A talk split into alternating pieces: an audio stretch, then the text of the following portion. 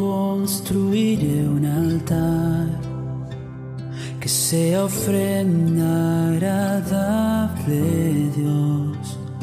Tienes los cielos como tu hogar, pero habitas en mi canción.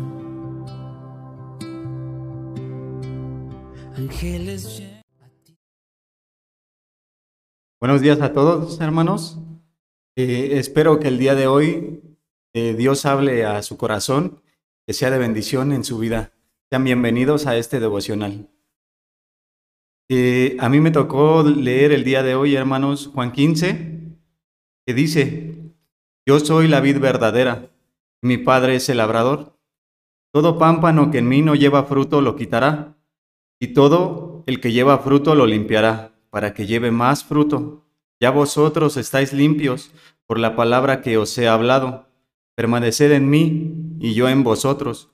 Como el pámpano no puede llevar fruto por sí mismo si no permanecen en la vid, así tampoco vosotros, si no permanecéis en mí. Yo soy la vid, vosotros los pámpanos. El que permanece en mí y yo en él, éste lleva mucho fruto, porque separados de mí, nada podéis hacer. Vemos nuevamente, hermanos, aquí a Jesús que dice, yo soy, yo soy la vid verdadera y vosotros los pámpanos. Hay algo muy interesante aquí. La vid es el árbol y los pámpanos las ramas, si quieres verlo de esta manera. Separados de su tronco, no podemos dar ningún fruto. ¿Por qué? Porque el tronco es el que tiene las raíces incrustadas en la tierra de ahí saca los nutrientes, todos los recursos que necesita el pámpano para dar fruto. Todo el que proviene de tronco y de la raíz ayuda al pámpano a que sean conectados directamente para dar ese buen fruto que cada uno necesita. Es importante entenderlo de esta manera.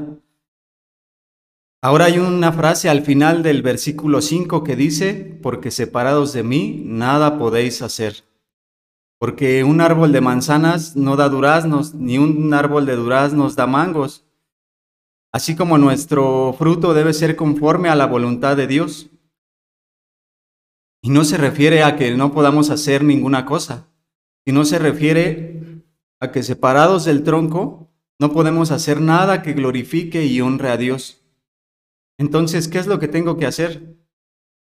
Jesús dice, permanece en mí, pegado a mí, una parte lo hago mientras leo su palabra, mientras medito, mientras tengo este devocional. Pero Jesús va más allá, hermanos. Jesús va más allá de leer su palabra, de tener este devocional. Permanecer en Él es poner mi fe en Él, es descansar en Él, es poner mi confianza en Jesús, en que todo lo que estoy leyendo no lo hago como un ejercicio, como parte de mi diario vivir, sino que deposito mi confianza en Dios, en lo que me ha dicho y en lo que me ha hablado. Entonces, el día de hoy puedo estar en constante comunicación con Jesús, considerando qué decisiones voy a tomar el día de hoy.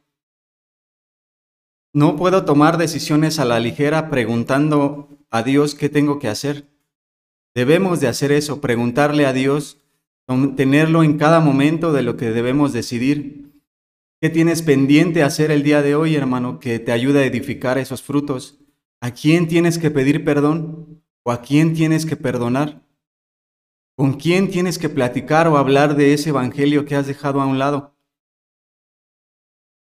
ponlo en tu mente, hermano.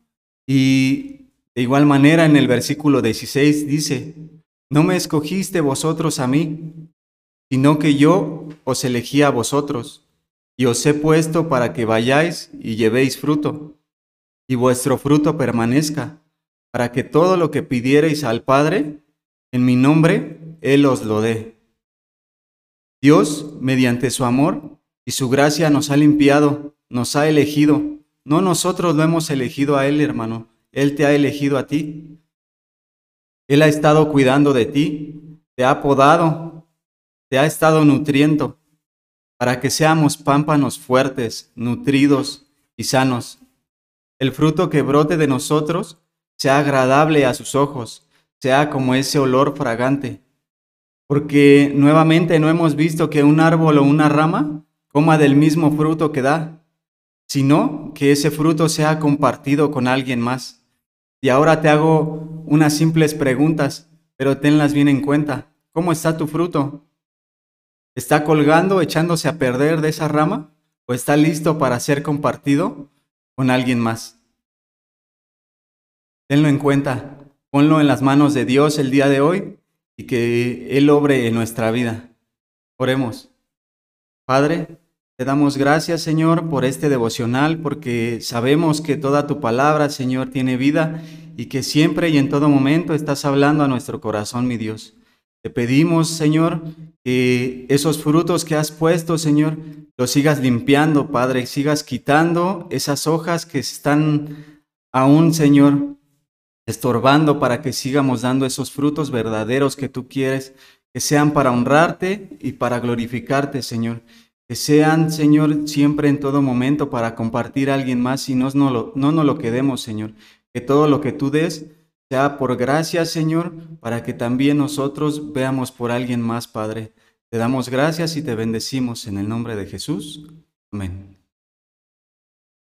Ángeles llenan tu trono, con infinita